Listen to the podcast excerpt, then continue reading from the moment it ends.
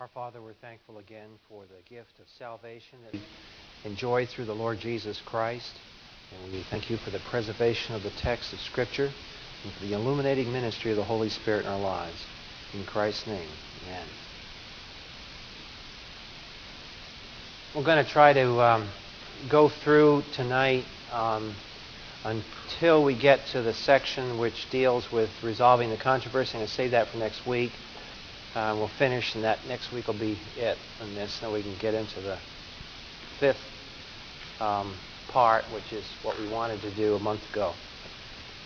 Um, we are on eschatology, and again, I can't remind us enough that what we're really talking about is the completion of God's plan in history, and it's not just peripheral, but that a mill, pre mill, post mill, whatever your eschatology is, it has to do with this right here the separation of good and evil. How historically is that to take place? It's, it's part and parcel of the Christian worldview that there's resolution, moral and ethical resolution to history. Now, if there isn't, then the Christian position falls apart. So that's part and parcel of, of the whole thing. It's just as much part of the Christian message as the gospel of Christ. There's got to be a historic resolution to the good evil problem. And eschatology is the doctrine of future things which fills in how does that take place. The thing to remember as a Christian is that on the pagan basis, the pagan basis, there is no future. Okay? Let me say that again and look at the bottom of that diagram again.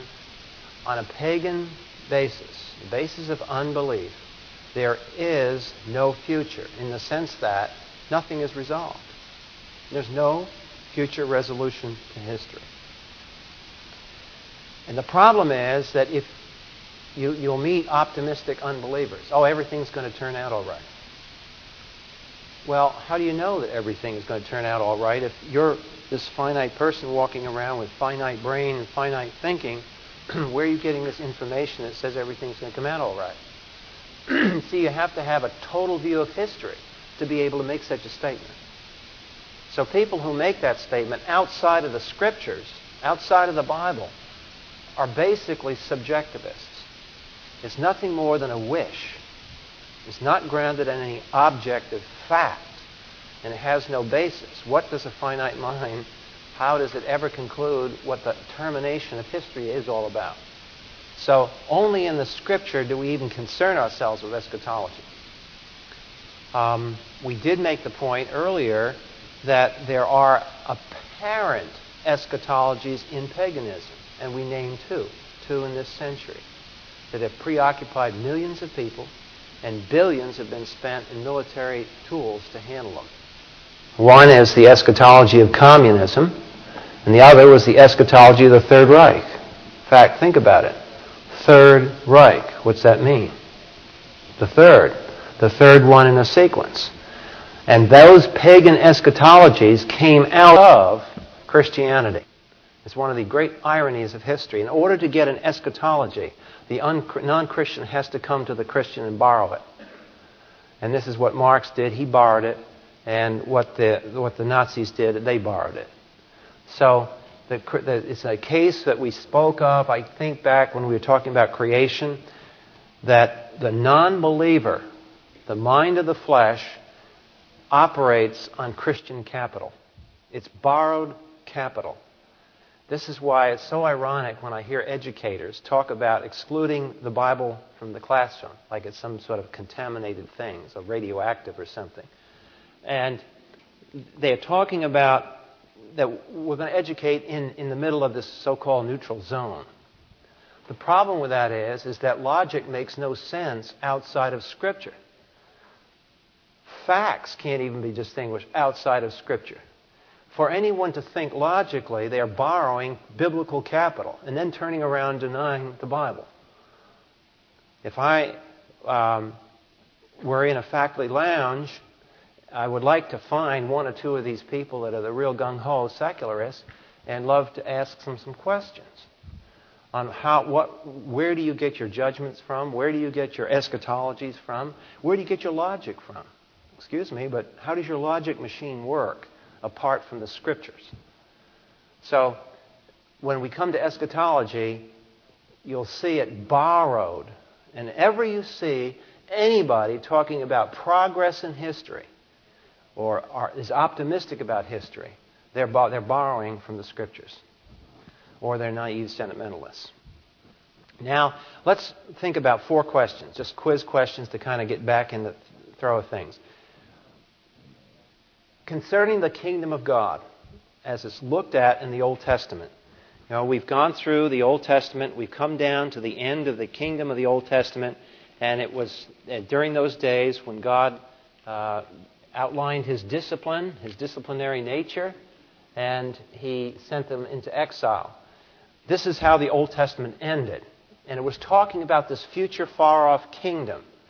So, what we want to do is we want to examine the question of the nature of the kingdom. So, the first thing we want to think about tonight, just kind of a quiz, is what was the debate about before Christ concerning the kingdom of God? Just before even the Messiah got involved with the thing. Before we even get to the New Testament, remember we opened this chapter and said that the controversy began before Jesus. The controversy was over the nature of the kingdom of God. So, what was the controversy about? The controversy was basically this Is this future kingdom of God something that is something that's going to be part of immortal history in eternity? Or is the kingdom of God going to have some manifestation in the final age of history, inside mortal history? Now let's define the terms again. What's the difference between immortal history and mortal history? Immortal history is resurrection. Immortal history is characterized in terms of this chart as this period when good and evil are permanently separated, never to conjoin again. Why is that? Because repentance can't happen to immortals. Think about it for a moment. Can Satan repent? Can Michael the archangel repent? Go the other way. See, these something has happened in the angelic realm to freeze it up. The sides have been chosen and they are not to be changed. It's locked up. Now, when resurrection occurs, that's when this locking up occurs with people. And that's why there's the resurrection unto life and the resurrection unto damnation. What is that saying? It's saying no more repentance, no more grace. The former things have passed away, and we are now locked as good and evil. So the question then comes can you have a kingdom of God well, we know we have the kingdom of God here, where good is permanently there, never to fall back. The debate before Jesus was can you have the kingdom of God manifest here? Well, repentance is still possible. Can you have this mix? And what we said was that um, when we came to Jesus, when we came to Christ, what happened? How did he end his career? He rose from the dead. Now we've got an interesting state of affairs. Now we have one human being, member of the human race, who has risen from the dead, and everybody else hasn't. Then we have the situation when, in the last hours before he ascended from the Mount of, of, of Ascension, um, what did Jesus do? He walked around, talked to people. He ate food with them. He appeared and disappeared in the middle of people's houses. He walked around, had fellowship with people. So now we have a strange thing never before occurring in human history where an immortal coexists with a mortal. So on the Emmaus Road, you have a resurrected, immortal human being walking about three feet away from a mortal, fallen human being, not yet resurrected. So we have the coexistence, this strange thing, this coexistence of mortal creatures with immortal creatures. It says, so Christ is beyond in his personal life, he isn't here. but he also is able to walk here. So, the very fact that the Lord Jesus Christ, in the closing hours before the ascension, could coexist and walk around with mortal flesh shows you, in a mini version, the fact that mortality can coexist, in fact, with immortality, strange though it may sound. So we come to the three viewpoints, and we define them in terms of that chart. Um, and I'd like to review that again on page two.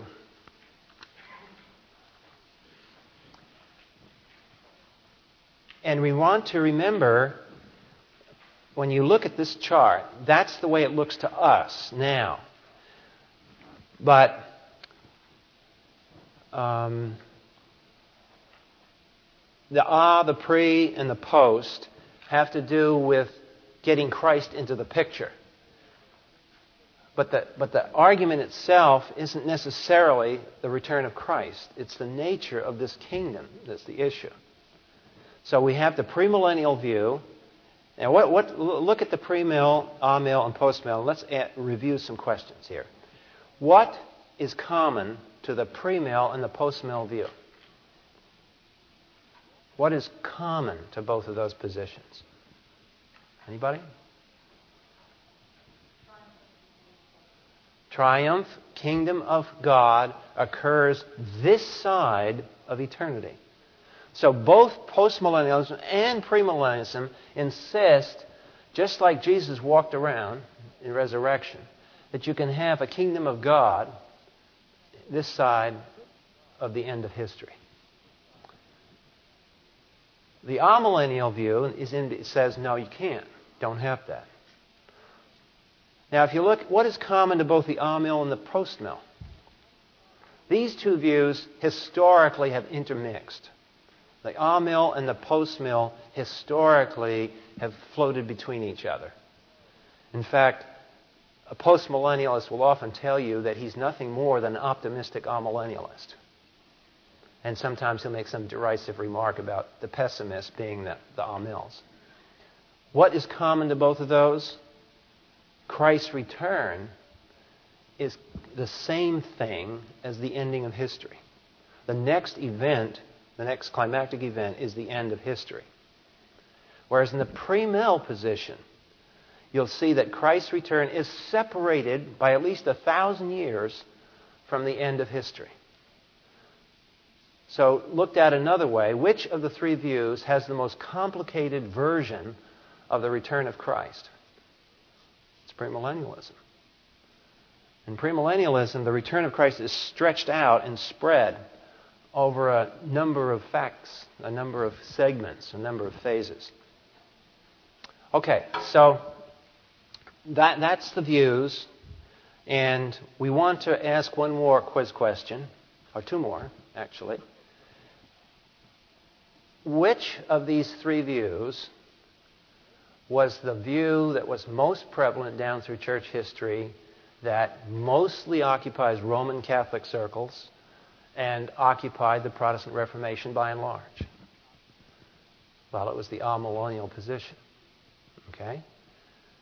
Which view was always accused in church history of being very Jewish? And which view was it that wanted to be excluded? It was the premillennial view.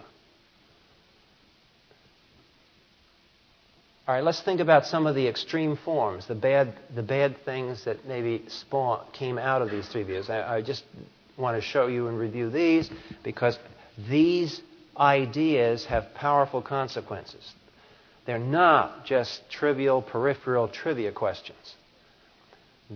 These ideas shape how we see ourselves today. It places us into history. So, the premillennial view has a catastrophic, revolutionary, type of idea of the kingdom of God. The kingdom of God is so utterly different that it's introduced catastrophically. Now, what's the human flesh version of that? Of a crisis and a catastrophe that introduces the perfect state. The idea of a social revolution French Revolution, Communist Revolution. The idea you have to have a, not just a revolution like in America, of a separation of powers or something, but a, a revolution in the French sense or in the communist sense was a destruction of all human institutions, period. The Marxists argued that you couldn't ex- get rid of evil from history unless you had a radical revolution. Why was that? Because he saw that evil was embedded in human institutions. So, in trying to get thrash away from all this, they decided to scrub the human institutions, get rid of marriage, get rid of family, get rid of the state, get rid of all these things. Because evil is part and parcel of them. And we have this vision of the future. What did I say about that now? This is an unbeliever saying. Marx, pagan.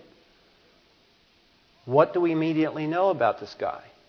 He's borrowing the image of the perfect future from us. He's a thief.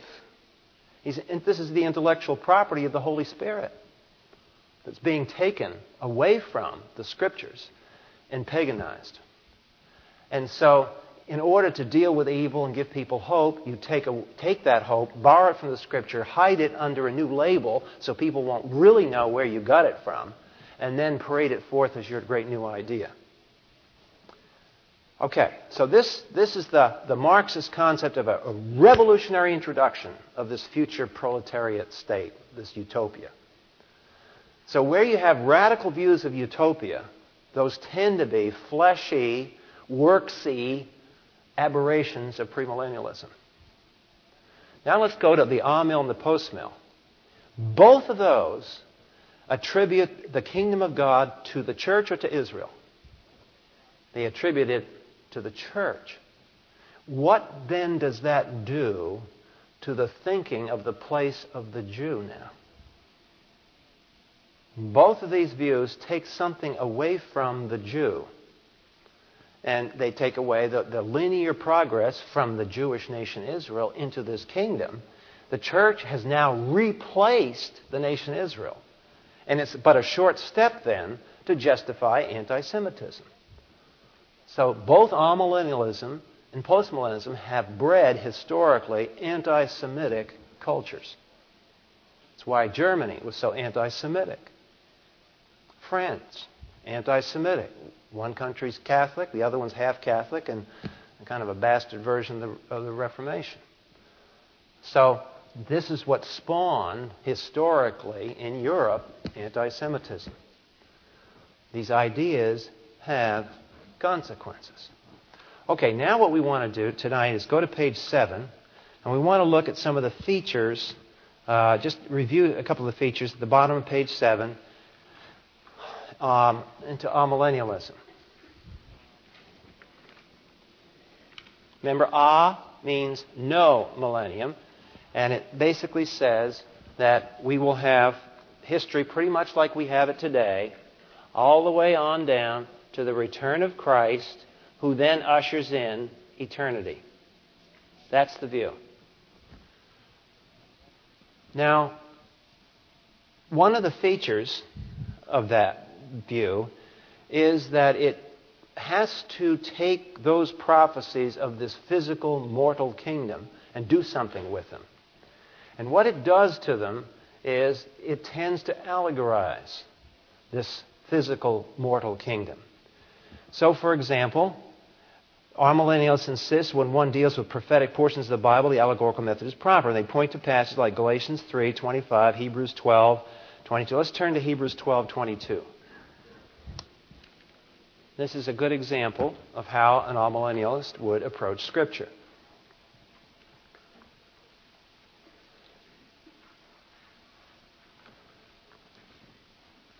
In Hebrews 12,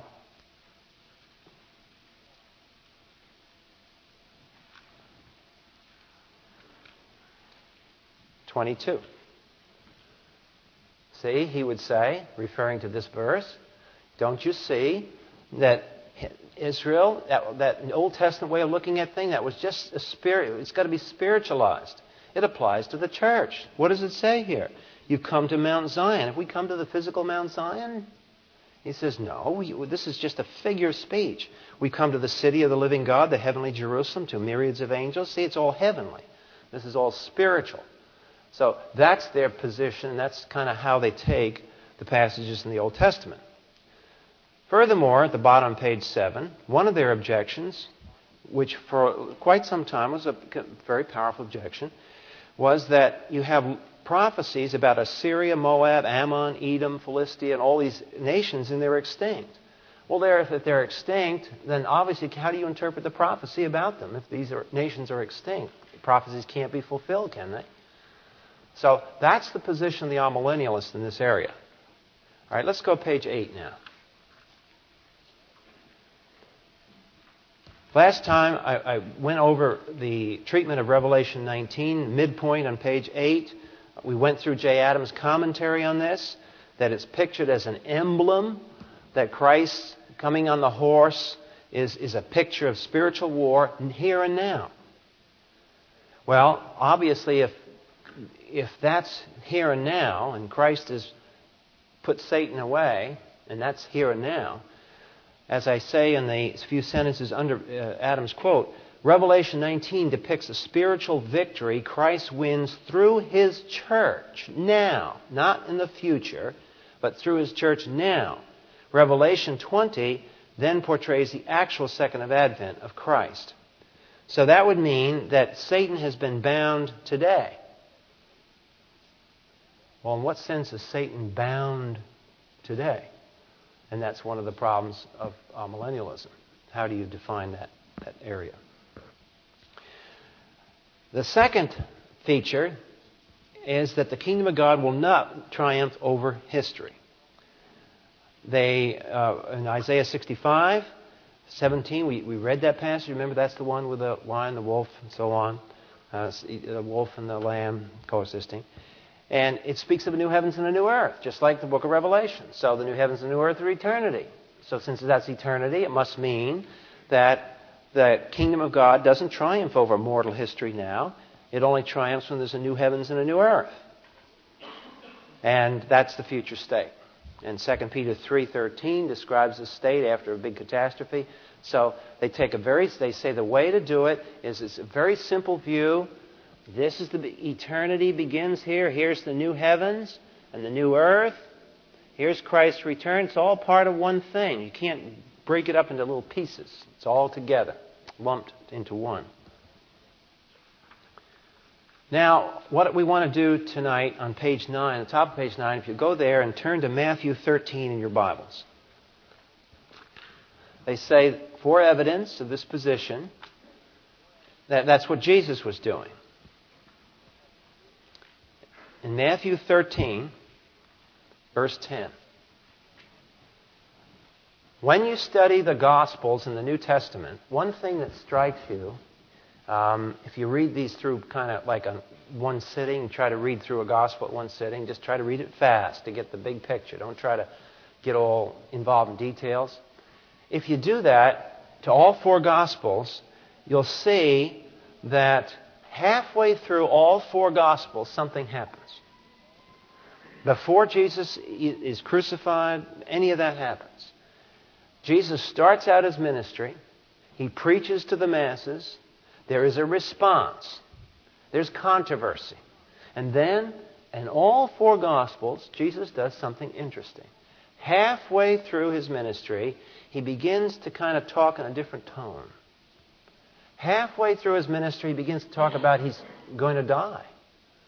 And, it, and it, the, the disciples just, it doesn't click. It's not, they're not seeing this. And then he begins to redefine things. And Matthew 13 is one of those places in Matthew 13:10. He's just got through here in Matthew talking about the soil. And by the way, in Matthew 12, um, going backwards in Matthew 12, he's had a big argument and he's talking about verse 31, 30, 31. There's the unpardonable sin. Who has he had just had a confrontation with in Matthew 12? The Pharisees. Have been they welcomed him or they re, are they rejecting him? They're rejecting him. So at this halfway point through all four Gospels, the leadership of the country of Israel starts to reject the Messiah. When the leadership of Israel begins to reject the Messiah, we have this halfway response. And now in Matthew 13, he changes his teaching, verse 10. The disciples came to him and said, Why do you speak to them in parables? He answered and said, To you it has been granted to know the mysteries of the kingdom of heaven, but to them it has not been granted. For whoever has, to him shall more be given, and he shall have an abundance. But whosoever does not have even what he has shall be taken away from him. Therefore I speak to them in parables, because while seeing they do not see, and while hearing they do not hear, nor do they understand. And he quotes the prophecy of Isaiah. The key is in verse 11. Notice the phrase the mysteries of the kingdom of heaven. The mysteries. Here, say the Amill, is where Jesus is really defining what this kingdom of God is all about. It's a mysterious thing, it's an unseen thing, it's something that's purely spiritual and not political and physical. And it was wrong for that nation to assume that when Christ was announced he was Messiah, he was talking about politics. He was talking about an inner transformation of character, say the amillennialists.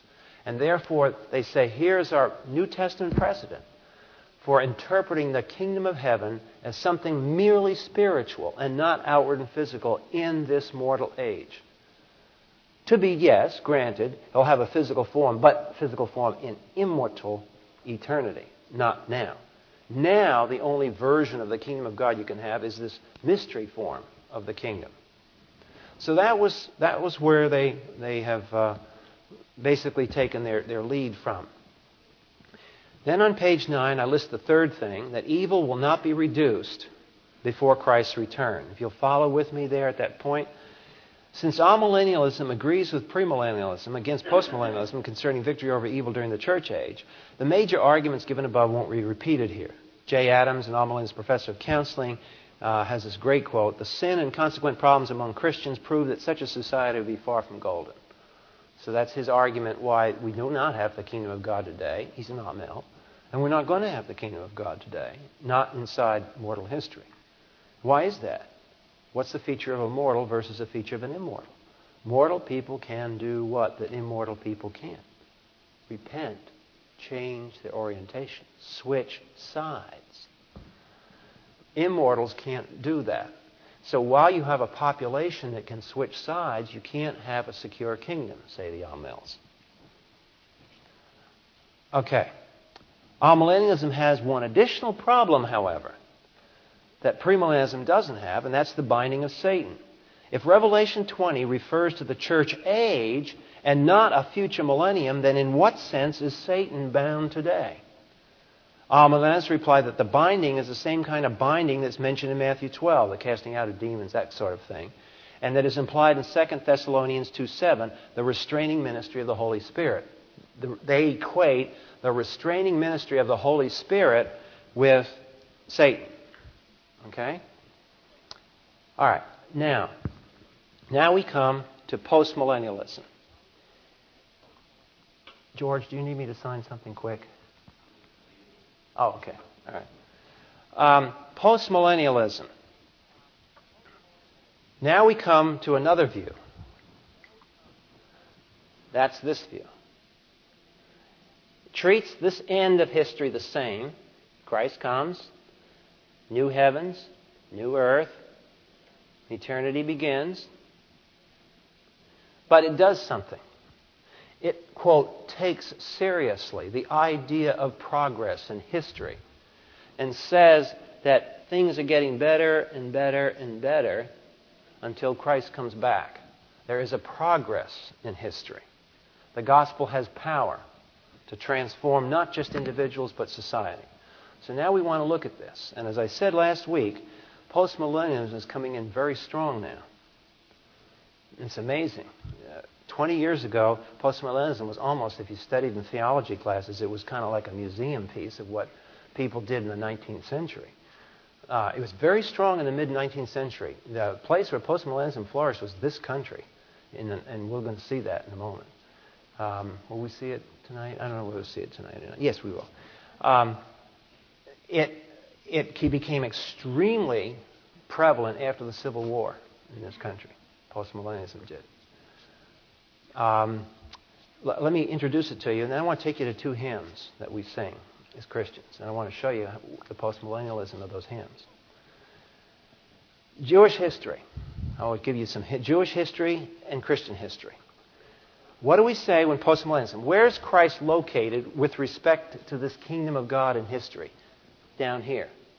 So we have, if, if I am here walking around, there's no big event between you, here, here we are.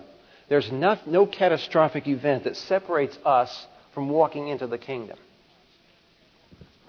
See? Whereas in premillennialism, yes, there is. There's the second advent of Christ.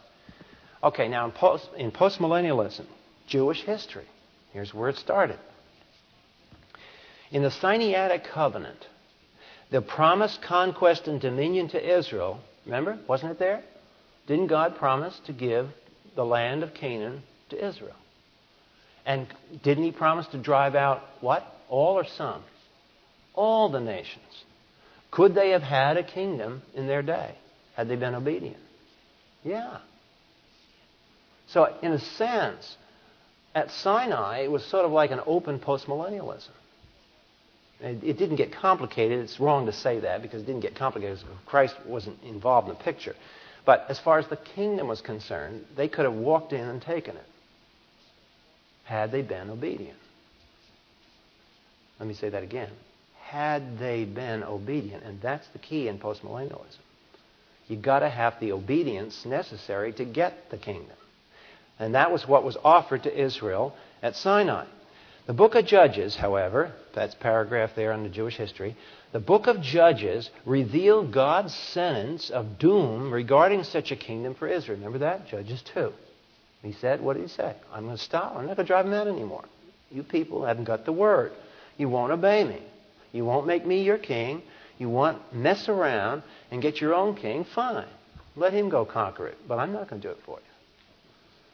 In the following monarchical period of Jewish history, as we saw in the previous chapters of part 4, not only did the people fail to be faithful, but their leaders and kings also failed to be faithful.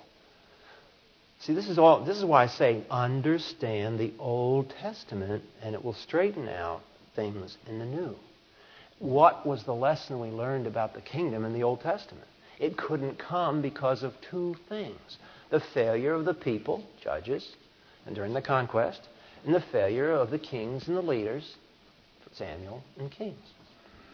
So the question is if you're going to get the kingdom today, what have you got going today that you didn't have back then? Christian history. In Christian circles, the idea of the kingdom coming in history prior to Jesus' return was mingled with amillennialism with Augustine. Let's get church history down. We're going to have some lessons in church history today, a little bit anyway. I'm not an expert in church history, by the way. Um, Augustine. Let's view church history as sort of broken up into 500 year segments 500, 1,000, 1,500. Reformation right here. Okay, here's the period Augustine. Without doubt, this man was the most powerful intellect of the Christian church in the first, first half of church history. No one comes close to Augustine. It's sad, but no one today reads this guy's books. Two classic books Augustine wrote that every Christian somewhere, to be a well read Christian, you should read. One is his Confessions. The other one is his book called The City of God. His Confessions is an autobiography of how he came to know Jesus Christ. Augustine was a party guy. He went off, raised hell in Rome, left his mother. His mother was very, very upset. Did not, she prayed, for years for this guy. This guy was a renegade son, prodigal son.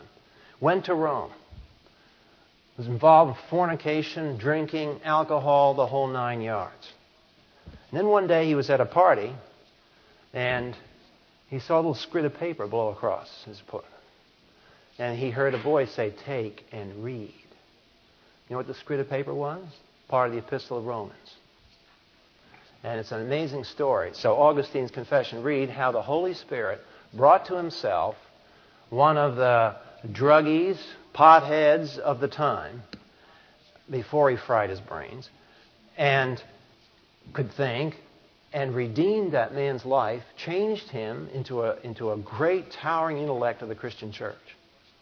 But like all men, he was a part of his time. And we're not ever sanctified enough to separate completely from the time in which we live. And Augustine brought in Neoplatonism into the church.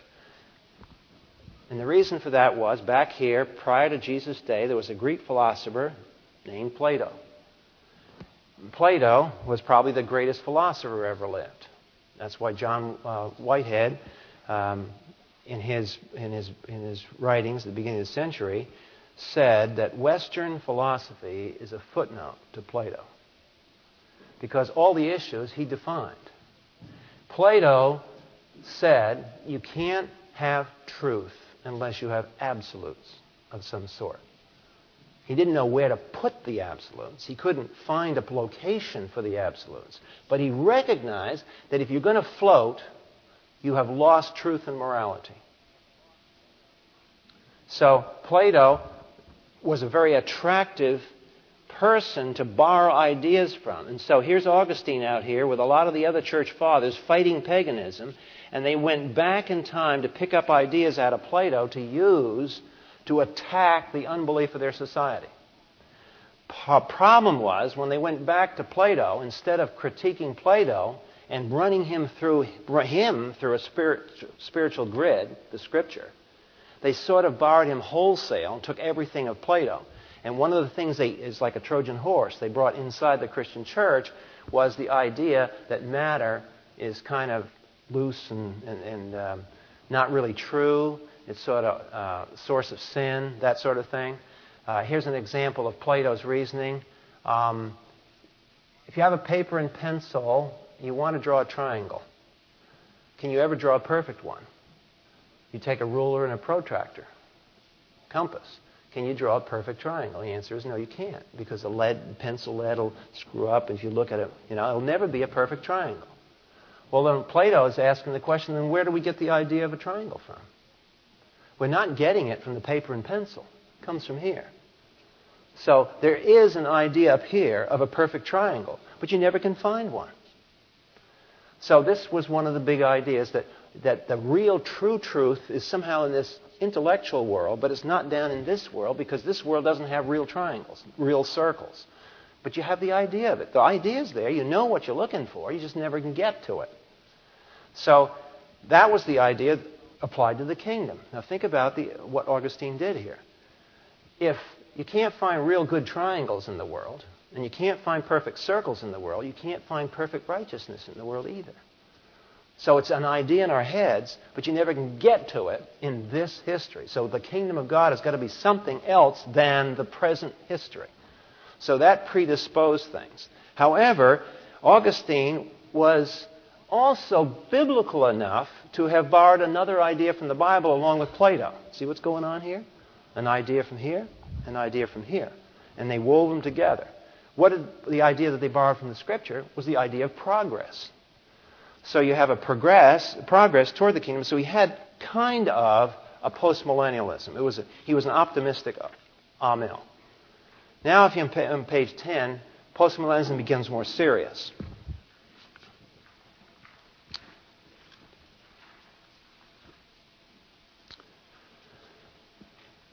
And for the rest of the class, we're going to go through postmillennialism as it has come to us now. The first real postmillennial statement, in the modern sense of the word, was made in the 12th century by a Roman Catholic. Now, here's a little historical tidbit. The Roman Catholicism had a problem with the Protestants. Here's 1500. What do you think the Protestant reformers were doing with the book of Revelation and the Pope?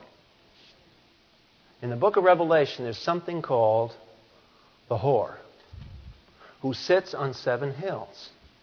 Now, how do you think the reformers took that? That was the Roman Catholic Church. Babylon, in the book of Revelation, is the Roman Catholic Church, the whore.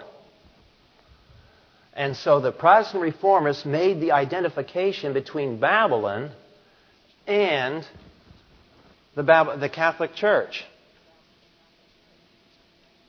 equals the Roman Catholic Church.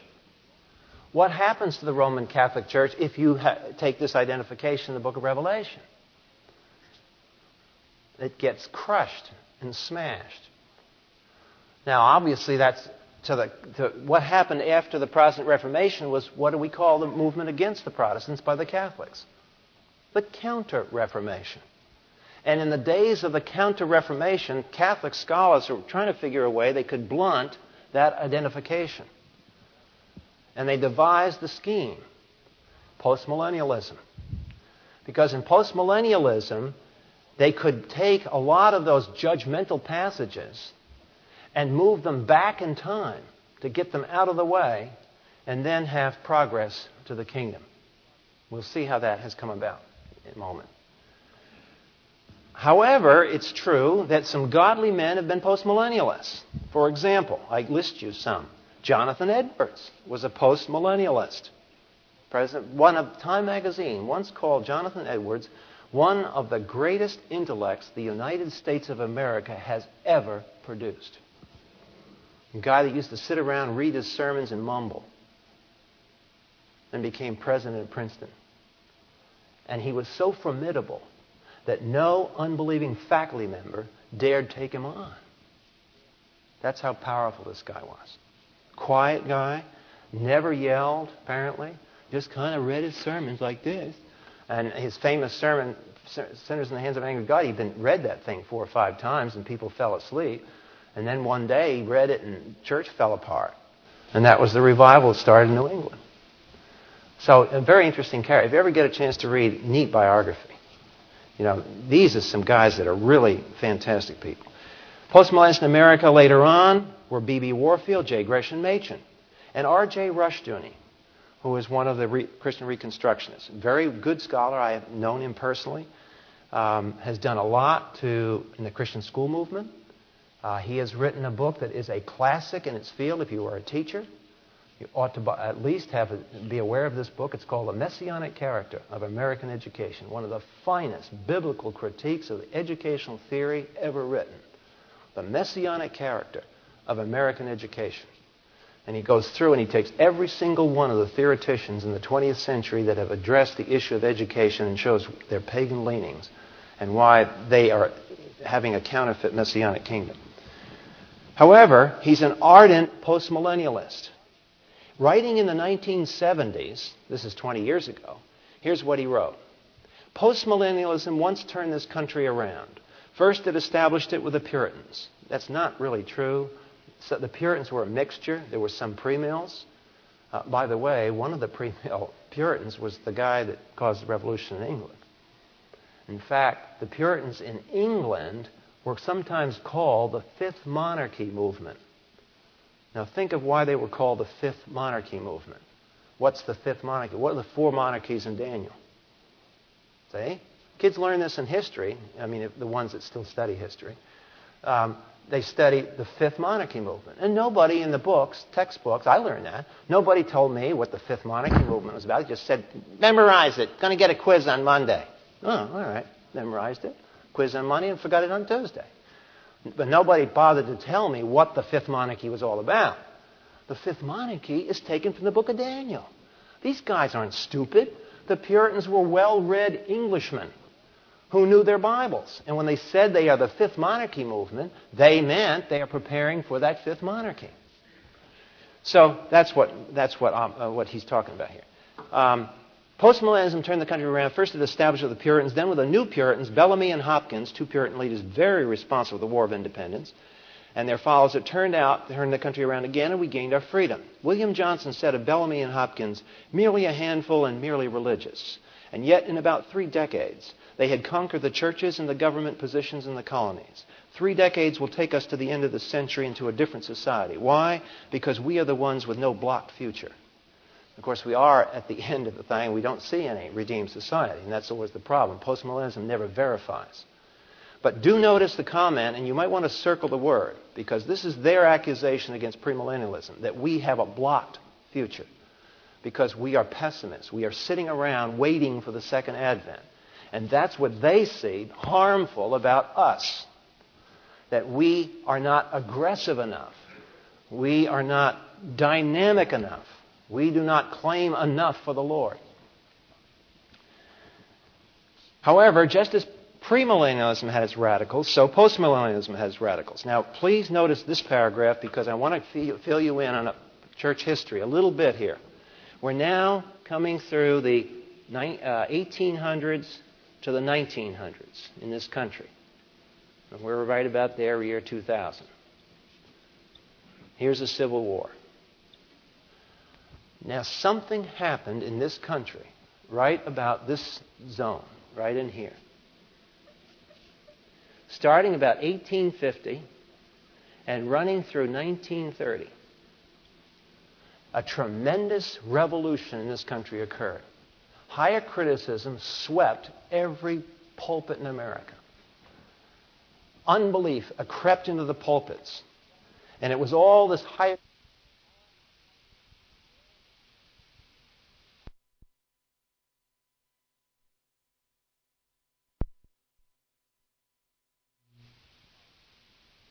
of the picture of goodness that the Scripture gives us. Now, herein is a miracle. It was written by men. We can't stand its authority, but we just love the social results of its message. So, what, the, what happened here was during the 19th century, social reform movements such as freeing the slaves and welfare for the urban, this is where missions, inner city missions began, impover- uh, led to what became known as the social gospel. While much of the impetus for these reforms came from evangelical Christians, notice this and underline it, the impetus came from evangelical Christians. Why? What did I say about borrowed capital today? See? The impetus came out of the scriptures originally. Soon, unbelieving and liberal elements took them over, took over the social works. Having capitulated to pagan unbelief, higher criticism of the Bible, and the overthrow of Christian orthodoxy, the new social gospel leaders still realized that it was the evangelical orthodox people who did what? Donated money. Follow the money. It'll always lead you home. And it's no different in theology. Here's the problem these guys had. They didn't believe the Bible, but the people who gave money did believe the Bible. So now what are they going to do? Get in the pulpit and use the good sounding words and don't mean a thing behind it. The rise of the biggest ripoff the church has ever seen liberalism came in and you had men talking about God and how sweet it was to help the poor and all the rest of it. And they didn't have a clue about the gospel, didn't care about Christ, didn't care or accept the authority of the scriptures. But, I mean, after all, who pays their salary? I mean, what am I going to do if I tell these people I don't believe? I'm going to get fired. So we don't tell the congregation. We don't believe the scriptures, I mean, we can't be that honest. I mean, you know, after all, my salary's at stake. So we're going to preach this thing that sounds somewhat like the gospel. So we can keep our programs going because these people will still give us the money. Okay? Now, next paragraph. See what happened. They saw that a postmillennial viewpoint had to be kept alive. Because remember, some of these evangelicals were post-mills at this point. That's what gave them impetus. And to do that, you've got a hymn book here. Um, let me show you a good example of it. Turn in your hymn book to two famous hymns, both written um, ages ago. Um, one is hymn 125, which we'll be singing in Christmas, by Isaac Watts. Now, Isaac Watts is a strange guy. Sometimes he sounds like a pre-mill, and other times he sounds like a post-mill. He got a kind of he flips from different songs to different songs. Um, he was eschatologically unstable. Um, let's look at Joy to the World. Notice the third stanza. Uh, well, second, joy. Look at joy to the earth. The Savior reigns. Now, of course, see, the, kingdom is here. The Savior's reigning. Let men their songs employ, while fields and floods, rocks and hills and plains repeat the sounding joy. The earth, in other words, is reverberating to the presence of the King. See, this is the picture from Isaiah. But the premillennialists would say the earth reverberates to the presence of the King during the millennium, not now. Third stanza. Let no more sin and sorrows grow, nor thorns infest the ground. Now, when did thorns come in? with a curse. Has the curse been repealed?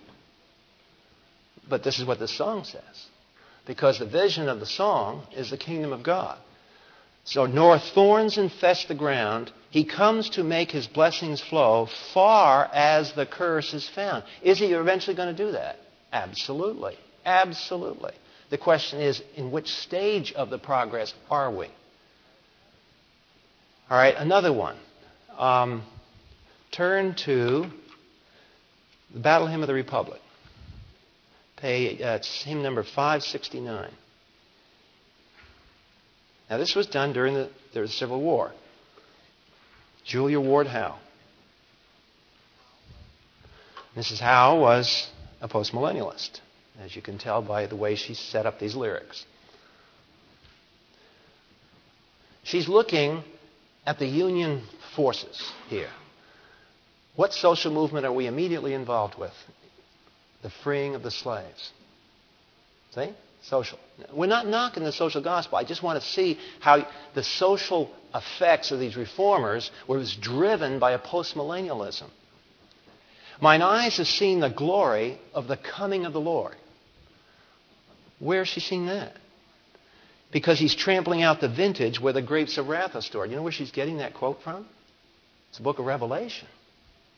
It's a story of the second advent of Jesus Christ. But Julia Ward Howe says she's seeing it in the campfires of the Union Army in the middle of the Civil War. He's trampling out the vintage and the grace of. Wrath. I mean, it's not bad that she sees there's, there's progress here. I'm not knocking that. I'm just trying to show you, though, the connection between postmillennialism and social reform. He has loosed the fateful lightning of his terrible swift sword. His truth is marching on. Um, Notice in 4, um, the beauty of the lilies. That's true. Christ was born across the sea with the glory in his bosom. That's perfectly valid theology. As he died to make men holy, let us live to make men free. Perfectly fine. While God is marching on. But it's the concept that the kingdom is coming. So now, if you look on page 10, my remark, they saw a postmillennial viewpoint had to be kept alive. Why did you have to keep a post millennial view alive? Because it created hope that you could walk now, unhindered, no block future, into this kingdom. The threat to the social gospel. Now, look at this. Now, here's a point of church history. Here's the social gospel, and about 1870, something begins to happen in this country. 1870. Five years after the Civil War the threat to the social gospel they realized was the growing premillennialism in the churches at the beginning of the 20th century. Now, of course, it had started back in 1870. I, that date comes from the other note I showed you the other few nights ago. Remember when we were talking about West got up in the prophecy conference? Remember I made the comment about all denominations? It wasn't just some Bible group in a storefront. I mean, this was the main denominations in 1878 had premillennialist scholars in it. A, grown, a, leading scholar for the liberal social reform was Walter Rauschenbusch. He was a nice liberal Baptist who blamed premillennialism as a, quote, obstruction to social reform. University of Chicago professor Shirley Jackson Case wrote, postmillennialists do not look for early relief through the sudden coming of Christ. On the contrary, they expect a gradual and increasing success of Christianity in the present world until ideal conditions are finally realized. Then we'll follow the millennium. Now, you can sit here and laugh at that, but that's what these people were saying in the 19th century. What horrible experiences separate them from us in history? World War I, World War II, the atom bomb. We're not so optimistic. They were. This was their world. Alarmed, look at this quote alarmed at the effect the premillennial Scofield Bible was having. Scofield was a lawyer, became a Christian, and began to teach the Word of God and put out the Scofield Bible that some people knock. But the point was the Scofield Bible was published right about here, 1911, somewhere in there. And what it did was this. In the pulpits, you had these guys with their doctorates from Germany, yak yakking Christian vocabulary, with a nice liberal theology. Well, people kind of felt something was going on. It was wrong. What did Scofield do that gave a weapon to the congregation? He gave them a study Bible. Now what? The mud hit the fan. Because now the Sunday school teachers are preparing lessons out of the Scofield Bible. Uh oh. And the Scofield Bible is premillennial. And the Scofield Bible is talking about literal return of Jesus Christ. And all these Sunday school teachers are, are coming with all this Bible verse stuff. I mean, these guys really knew their stuff. So now the liberals are outgunned because their educational system has been caught off guard by the introduction of all these study Bibles. And so here's this poor guy up trying to defend his salary to thousands of people out in the congregation that reading their Bibles now that are listening carefully when he says, I'm not sure whether Jesus is God the Son or not. I mean, all of a sudden lights are going on in the congregation. All of a sudden there's a little issue involved here. Excuse me, what are you doing here teaching? This sounds like apostasy to me. So here's what McGowan, look at, look at the complaint this guy makes. Actual quote from his writings.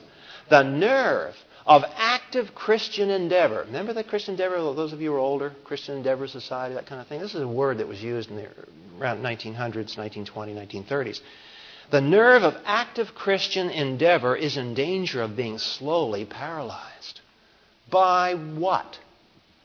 The Scofield Bible. That's what. Why is that? Because it taught premillennialism. Remember what I said? What does premillennialism say? Can you get to the kingdom straight line? No. It requires an intervention catastrophically by the Lord Jesus Christ. So that impacts. So here's the future features of postmillennialism. We'll only cover one. We'll run over a few minutes tonight. Postmillennialism agrees with amillennialism that Christ's return ends history. Now, on page 11, postmillennialists are best known for their insistence that evil will be conquered before Christ returns based upon the available grace from the first advent. The kingdom of God is now being extended in the world through the preaching of the gospel and the saving work of the Holy Spirit in the hearts of individuals that the world eventually is to be Christianized and that the return of Christ is to occur at the close of a long period of righteousness and peace. They were active in church missionary work, by the way. They did not dominate church missions, however. That's what they'd like you to believe. Pre mills were the missionaries to postmillennialists, the Great Commission of Matthew 28, what's that? Everybody know that? To preach the gospel to all the nations, make disciples of all nations, right? Baptizing in the name of the Father, Son, and Holy Spirit.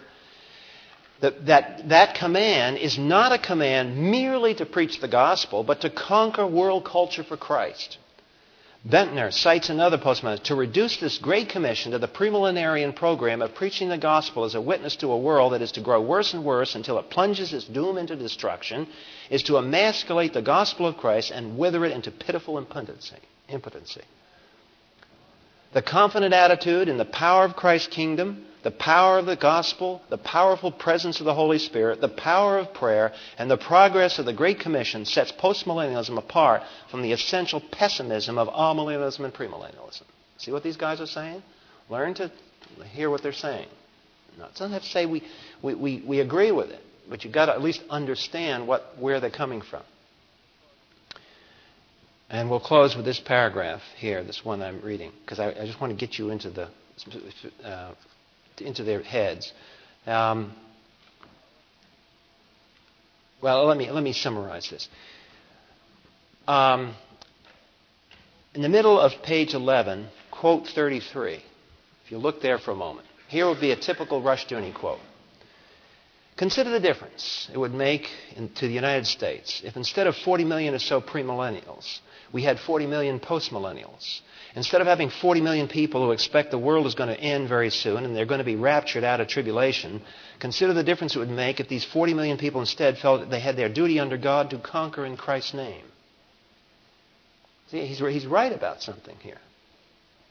Okay? We have to, as pre-mills, think about what our, what's our position via the society. Because we operate in a different system than the post-mill. Now, now the question is, and we, we want to conclude with this, they have a problem with what do you suppose in Scripture? If they're holding to the fact that the world's going to get better and better, what do you suppose is the problem passages for them? What about Christ that says that broad is the road that leads to destruction, narrow is the one? Remember? So there's these pessimistic things in the Scriptures. There's talking about in the last days people will fall away. What do you do with these? All you know, you've seen them. Dozens of passages in the New Testament talk about this falling away business. Well, here's what they do. Watch carefully. In recent years, to explain the theme of pessimism in the New Testament, post-mills have revived and developed a preterist scheme of interpretation. The preterist interpretation places the pessimist and judgmental passages in the apostolic era instead of the future. So what, what they do is they take the, the pessimistic passages as here's Christ's resurrection, here's the 70 years until the destruction of the temple, and then, of course, the church goes on. They say that all those pessimistic passages have to do with this era. And it's a story of the judgments on Israel. That's what the pessimism is all about. They rejected Messiah, so they're going to get clobbered. Um, Again, the, notice, notice in, on, the, on page 11, the bottom, the source of it, Roman Catholicism. To neutralize Protestant claims, the Roman Catholic Church was the Babylonian horror revelation and would come to future damnation. Later, unbelieving German higher critics used the preterist approach because that way you could deny predictive prophecy. See, it was just written after the fact. Now, finally, page 12, we conclude with quote 36. One of the most influential recent postmillennial commentaries was written by David Chilton. Listen to what he writes. It's commentary on the book of Revelation. Here's what they got to do. Book of Revelation, very pessimistic. The book of Revelation is not about the second coming of Christ. It is about the destruction of Israel and Christ's victory over his enemies in the establishment of the new covenant temple. God sent the Edomites and Roman armies to destroy utterly the last remaining symbol of the Old Covenant, the temple and the holy city. This fact alone is sufficient to establish the writing of the Revelation as taking place before AD 70. It foretells events that St. John expected his readers to see very soon. The last days is a biblical expression for the period between Christ's advent and the destruction of Jerusalem in AD 70, the last days of Israel. Now, that's what they've got to do in order to deal with the pessimistic passages. I mean, think about it. What are you going to do? If you're post mill, you've got to do something with those passages. So, the way of dealing with it is this. Now, what did I say about amillennialism and postmillennialism? They take the kingdom away from Israel and give it to the church. And what happens? It sets off a structural form of anti Semitism, doesn't it? Now, look what happens. Now we got to deal with the pessimistic passages. So think of all those judgment passages in the book of Revelation. The wrath of God poured out upon the earth. No, it's not poured out on the earth. Who's it poured out on in this view? Israel. See what's happening here? The wrath of God is poured out against his own people. The nation, physical nation of Israel.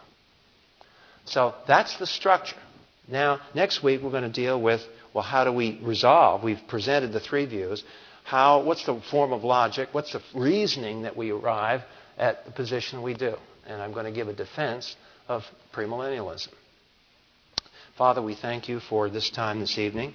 We thank you that in Christ we do have an eschatology, we do have a hope, a hope that stands outside of our own subjective opinions, that we don't have to just be uh, optimistic idealists but we have the authoritative word of Scripture that you work all things after the counsel of your will.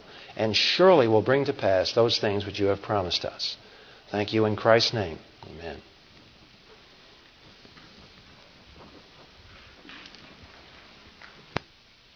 Sir, if there are any questions to answer, if I have any answers to que- the questions.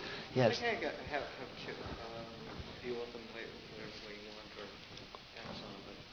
Uh, it seems to me like the first one. It seems to me like the current Christian fundamentalist movement, or whatever that we've been having, seems to have some um, uh, postmillennialist sense in it. Although I haven't heard anyone talk about, you know, talk about their end times views in this, or haven't studied that part of it. But you know, it seems to me that there's an element or a similarity between the way it was earlier. And the second question would be plugging in the other debate that seems to be maybe more among the uh, premillennialists, which would be the, the point of time of Christ's uh, rapture of the church and the pre, post, and mid, and how that fits in to these discussions. Um, Wade has just asked um, the nature of the universe uh, type question. Um, one of them, uh, I think some of you have already indicated to me, uh, as we've gone through this, some, some thoughts are beginning to gel about what's going on around us right now. And let me just introduce this by saying I want to answer his first question, which was basically Is there an inherent postmillennialism going on around us right now? in, in certain Christian movements. Um, and let me preface it by saying this ideas have, tr- have tremendous potency when they're not brought out into the open and discussed. And where you have pulpits who are not teaching eschatology and not teaching these doctrinal areas, you have people unconsciously choosing positions and not realizing what it is they're choosing because it never comes directly to their attention. It's just kind of a group movement or the, the, peer pressure is just to go in this direction. And nobody stands back and says, not necessarily it's wrong, it's just that before you, you walk, you need to walk by faith, and you can't walk by faith if we don't have truth because what is faith? Faith is spawned by the Word of God. So what we can tend to do is sometimes, even in our own godly Christian circles, we operate a lot by peer pressure rather than by personal conviction on the basis of Scripture. Now, what we've talked about in the pre, post, and amill folks is not something new. This, I hope I've shown you that this goes, this goes on for centuries. These are not new discussions. They are always present. They have always been present. You can go through the hymn book and see the different ideas all in the hymn books that we, we use, all evangelicals. the, one of the wisest things that you can do is, besides studying the Bible, is to study a little of church history. Because church history gives you an experimental regime where you can test what ideas lead to and see what happens. What happened? We're going to see this, by the way, coming up with the Lord Jesus Christ. Um, our first uh, lesson, the first event is going to be the birth of Christ, aptly around Christmas time. We're going to do this. And you're going to see that every major heresy was tested in the 400 years between Christ's birth and the Chalcedon Creed. Jehovah's Witness, Mormonism, the whole nine yards, all of those ideas were discussed centuries ago. There's no need to discuss them anymore. They're thrown out as garbage. And people that trot around today with their little tracts are just poor people that are historically illiterate because all those ideas were tested. But in the area of eschatology, the church, here's the balance. We want to know that we have victory in Christ. We want to know that there is a solution to evil and that Christ shall triumph over it. So if we're premillennialists, we have to be on our guard that we don't let the futureness of the kingdom of God make us complacent into thinking that there aren't positive, victorious areas to claim right here and now. Okay? That's one of the things we have to guard against as premillennialists. It's too easy to slip, oh, we just got to hold on until Jesus comes. kind of thing. And that's not an application of premillennialism. And when we get into it, Wade's second question was about the debate inside the premillennial circles about, ah, you know, the, the, pre, the pre-trib, post-trib, and those things. We're not going to get into those now because that has to do with the church uh, after Christ. But here's something to think about. In theology, there are what I call points of stability and points of slippery slopes. Okay? Um, Glenn flies his airplane, and he knows that the airplane aerodynamically has certain um, a certain plane view, certain angles that it flies at, it is stable. And it has certain other uh, angles that it flies at, planes, that are not stable. Um, so, so there are certain positions that you naturally fall into one way or the other. Um, and in eschatology, there are two basic stability points, and you can show this. Um, all, the other positions, somebody gets into one of these positions and they tend to veer back to this position. And if they're over here, they might tend to veer finally over to this position. The two positions are amillennialism of some brand, which in terms of the tribulation would be post-trib. Amillennialism, post-trib. Christ comes after the tribulation. Or pre-trib, premillennialism. Because in pre-trib, premillennialism, the rapture is, is another complexity that's introduced into this whole scheme. But what it does, it maintains an optimism. It's a corrective inside premillennialism. If premillennialism isn't pre trib, then you never know whether you're going into the tribulation or not. But if you're a pre trib premillennialist, you know that as long as the rapture hasn't occurred, there's room for victory. So it tends to act as a corrective, a balanced thing. And historically, you'll see this. You'll see people kind of drifting around in their view of the tribulation. They'll, they won't stay in the middle. they usually don't. What usually happens is they either go post or they go pre. And then if they go pre, they'll always be premillennial because you can't be either. And if they go post, they'll tend to more and more downplay the millennium and become non-millennials. So those are those two stability points. And not that people can't hold other positions, but it tends to be that way if you watch the history of the discussions. Now, what we see today around us is a tendency for those who have a charismatic type background to join hands with people you would never dream they would join hands with. I'm thinking here of the intellectuals in the Reconstructionist movement, like Rushdoony. These guys are very much intellectuals. They, are not so much in the sciences, they're in the arts and history, economics. Um, Gary, Gary, North writes a newsletter for investors. Um, very much, uh, very much a Reconstructionist. Um, and you wonder, wait a minute, how come these groups tend to be amalgamating now? We seem to see. And the answer is because they fundamentally move in a direction that is very compatible with each other. Think about that quote we just went through. What does a postmillennialist say about the gospel? It is a potent gospel. It is a world conquering gospel. It is so powerful under the power of the Holy Spirit that it shall redeem society. So the urge to bring in the kingdom is present in both of those communities. And that's why you tend to see them uh, cooperating and so on. Unintentionally, I mean, I don't think they sit down and do this. It's just that it just happens because they're both operating in the same frequencies. And they tend to find themselves as co workers.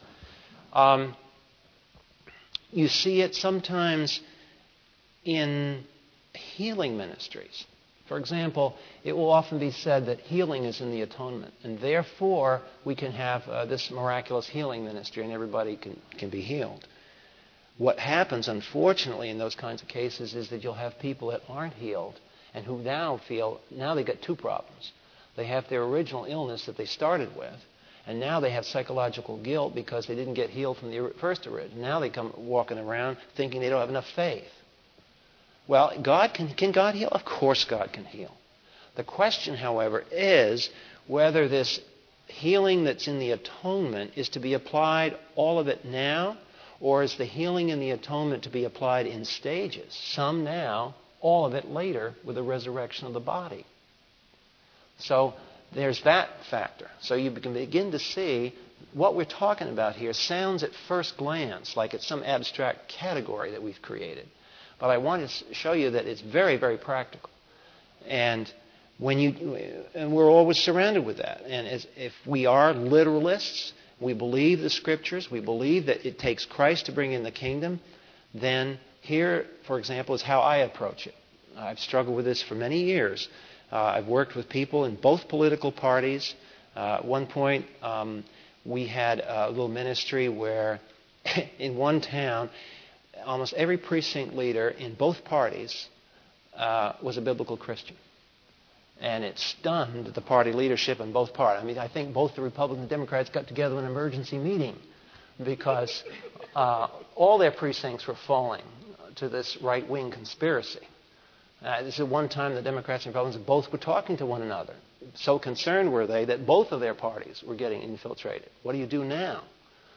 Um, and what I've personally concluded is that if you stay with a pre trib, pre millennial position, you preserve optimism in this sense that, that Satan can never totally dominate world society. He has not been given that option.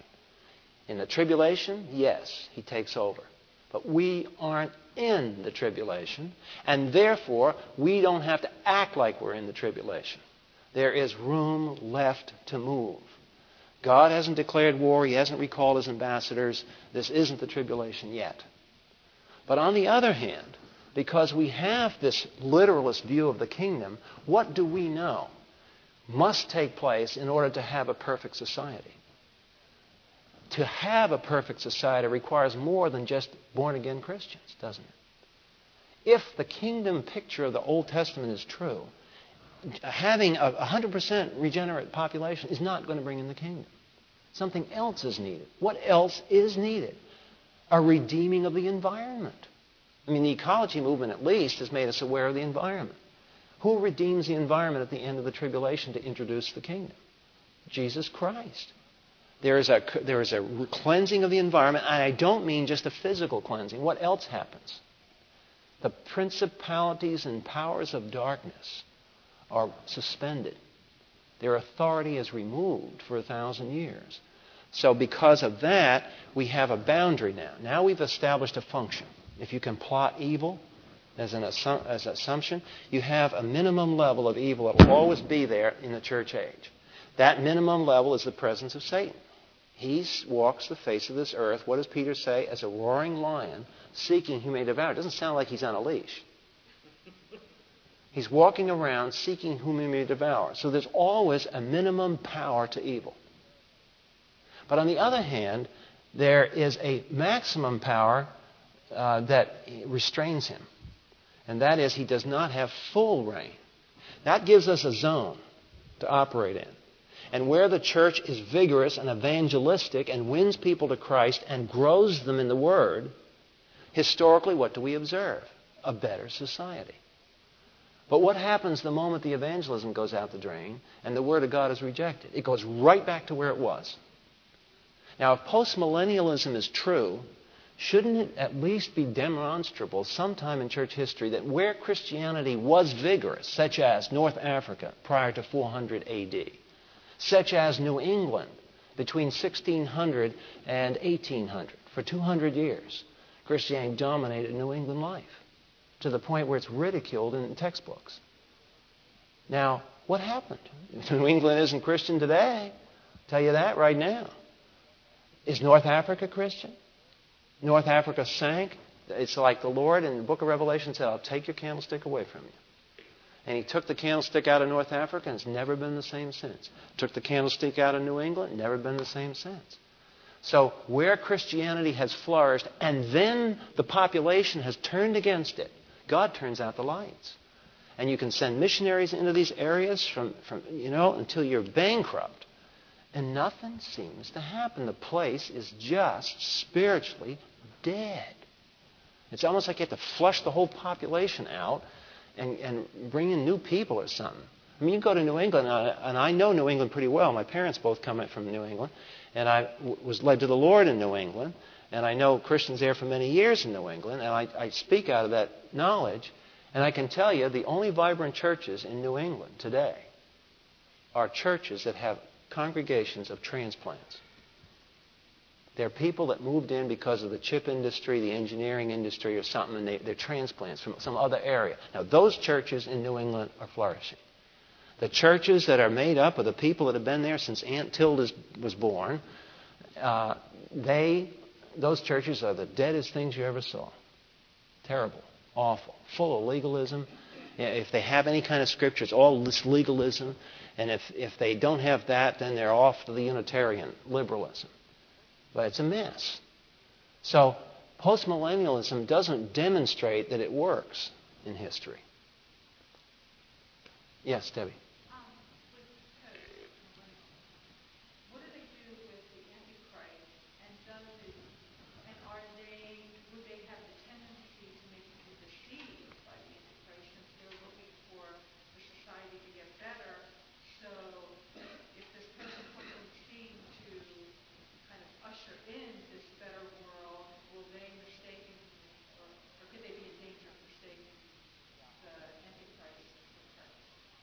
Yeah, I, I, I think they probably would, Debbie, because the point is that we can look back in the 19th century and ask ourselves, what happened then? You had postmillennials who were conservatives. They started a lot of the social reform movements.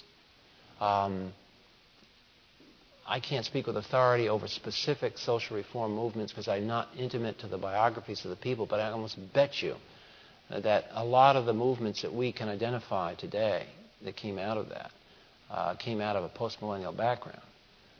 And in each of those cases, these, this movement, the social gospel movement, was captured by the liberals. Because you see, liberalism doesn't have a gospel. It's not, it doesn't have anything that people aren't saved. There's no answer to the fundamental questions of life. So because they've destroyed the gospel, they've got to replace it with something. And what do you do with people who don't press their guilt all the way to the throne of God and see the blood of Christ cleanses me from all sin? What's the natural thing that the flesh always does to substitute for the blood of Christ? Works. Now do you see the connection? Activity in, quote, good causes becomes a work. And where the gospel goes down, originally the, the post mill, they were preaching the gospel in the missions, the, the feeding the poor, freeing the slaves.